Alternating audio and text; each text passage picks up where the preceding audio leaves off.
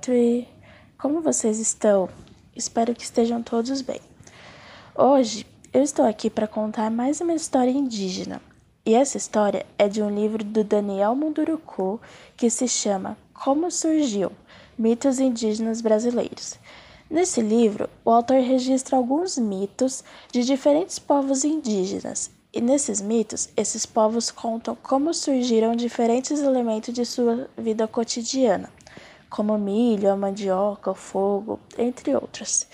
Hoje eu escolhi ler para vocês o mito do povo Apinagé, em que eles vão contar como acreditam que aconteceu o surgimento do milho.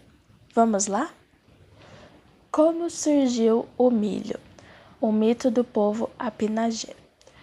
Contam os velhos Apinagé que num tempo muito antigo não existiu milho no meio de sua gente. Esse importante alimento teve a seguinte origem: um homem, muito moço ainda, perdeu sua mulher, ficando assim viúvo. Sua tristeza foi tão grande que ele deixou os cabelos crescerem e decidiu dormir apenas nas moitas do lado de fora da casa.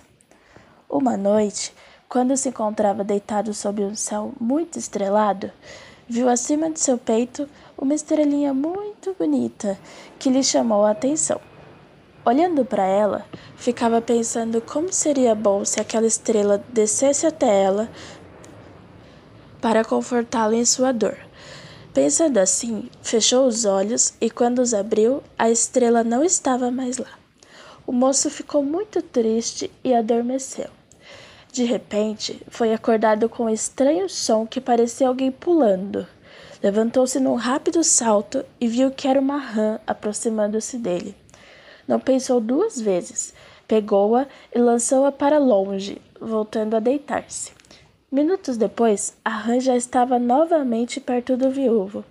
Dessa vez, ela pulou sobre seu peito, dando um grande susto no moço. Ele, por sua vez, novamente a jogou para longe e adormeceu. A rã, então vendo que o moço não ia nunca querer namorar com ela, transformou-se numa linda moça e foi deitar-se ao lado dele. Ao acordar, o viúvo olhou para o lado e ficou admirado. Quem é você? De onde você veio? De lá, disse a moça apontando para o céu. E o que aconteceu? Eu era Han que você recusou. Meu nome é Candie Kuei. Candie quer dizer estrela e Kuei quer dizer feminina. Eu desci do céu para atender o seu pedido. Os velhos contam que o moço ficou muito feliz e acolheu a jovem Candie Kuei e seu leito sob as estrelas. A moça apenas tinha lhe dito que, quando a noite já estivesse para ser despertada pelo sol, ela teria que voltar para o céu. Na noite seguinte, a estrela regressou para os braços do viúvo, que esperava ansioso. Trouxe com ela uma cuia repleta de batata e inhame, e comeu em companhia de seu novo amigo, que não conhecia aquele tipo de alimento, mas achou muito delicioso. E na, é que naquele tempo, contam os velhos, os apinagé ainda não tinham roça, e seu alimento era principalmente carne com farinha puba. Quando o dia começou a aparecer, trazendo o colorido novamente à terra, o moço escondeu a estrela dentro de um cesto, que era confeccionado com palha e fechado por uma tampa. Amarrou muito bem o cesto e deixou-o guardadinho para que ninguém visse. Depois disso feito, foi para o pátio participar da corrida de toras, certo de que sua amiga estrela estava bem protegida. Acontece, no entanto, que o homem tinha um irmão mais novo, que a tudo observara escondido atrás de uma moita. E tão logo o outro saiu, ele se aproximou, abriu o cesto e olhou a moça lá dentro. Ela baixou a cabeça, toda envergonhada ao ver que aquele não era seu companheiro. O moço, curioso após ter visto a estrela em forma de mulher, fechou novamente o cesto. Assim que o moço voltou da corrida, veio imediatamente olhar o cesto, mas Candia Kuei permaneceu de cabeça baixa e não quis olhar para ele. O moço tomou naquele momento a decisão de tomá-la publicamente por esposa. É claro que todo mundo na aldeia estranhou a moça, pois ela era diferente das outras mulheres no lugar. Sua beleza impressionava e sua pele muito clara fazia que ela fosse notada onde quer que andasse. Um dia, contam os avós, a moça, Estrela, foi banhar-se no rio e levou consigo sua sogra, mãe de seu homem. Nem bem elas chegaram às margens do rio, a moça transformou-se num gambá e pulou os ombros da sogra, que, assustada, atirou-o para longe.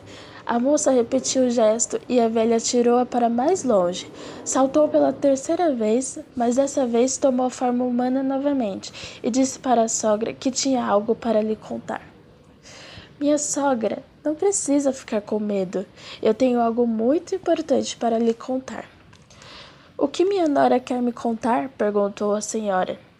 Minha sogra, está vendo aquela árvore logo ali? No que a senhora fez que sim com a cabeça. É, é isso que nossos parentes devem comer de agora em diante, no lugar do pau-puba. Dizendo isso, a moça transformou-se novamente em gambá e subiu na árvore que havia mostrado e derrubou uma porção de espigas de milho. Depois, desceu e tomou novamente a forma humana juntou as espigas e carregou-as e levou-as para, para a aldeia com a ajuda da sogra. Ao chegar à aldeia, contam, ensinou a senhora a fazer bolo de milho. Ambas saborearam a comida e ofereceram um pouco para o menino, que a tudo assistia.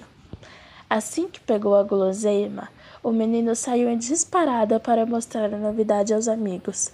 Quando passava em frente à casa dos homens, esses os chamaram e perguntaram-lhe o que estava comendo. O menino lhes deu um pedaço. Todos acharam aquele alimento muito bom e quiseram comer ainda bem, ainda mais. Desejosos que estavam pelo novo alimento, os homens não pensaram duas vezes e logo quiseram derrubar a árvore que brotava o milho. Pegaram seus machados de pedra e bateram furiosamente na árvore para fazer o fruto cair. Como era uma árvore muito grande, ficaram cansados e resolveram sentar-se ao lado para retomar o fôlego do trabalho. Quando voltaram ao trabalho, viram que a árvore tinha se recuperado de todo o corte que sofrera.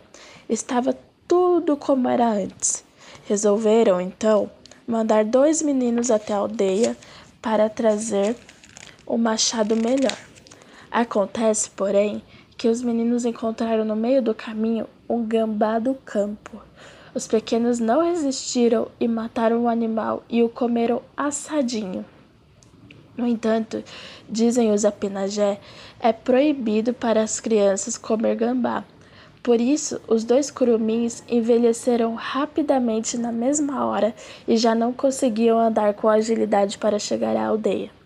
Foi aí que os homens tiveram a ideia de mandar um outro menino, que encontrou os dois anciões, anciãos andando com muito devagar pela floresta. O menino tomou os velhinhos pela mão e os levou de volta à aldeia, onde foram tratados por um velho sábio, que os transformou novamente em meninos. Finalmente, o machado de pedra chegou ao local da árvore onde estavam os homens à espera. Com muito esforço conseguiram derrubá-la. Candiequei aconselhou-os então a abrirem uma roça e a plantarem o milho. Ele passou a ser um alimento muito importante daquele dia em diante. Assim fizeram os homens, e é por isso que até hoje os apinagé gostam muito de comer milho. Com o passar dos anos, o homem de Candiei Coei envelhecendo, envelhecendo, envelhecendo, até que morreu. A mulher estrela ficou muito triste e resolveu voltar para o céu, onde poderia olhar por todos os apinagé. Apinagé Pinaié, Apinaié estão presentes nos estados do Tocantins. São falantes do G e somam uma população de aproximadamente mil pessoas.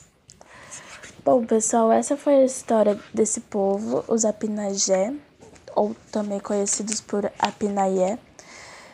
E essa é a forma como eles acreditam que foi o surgimento do milho. E aí, vocês gostaram?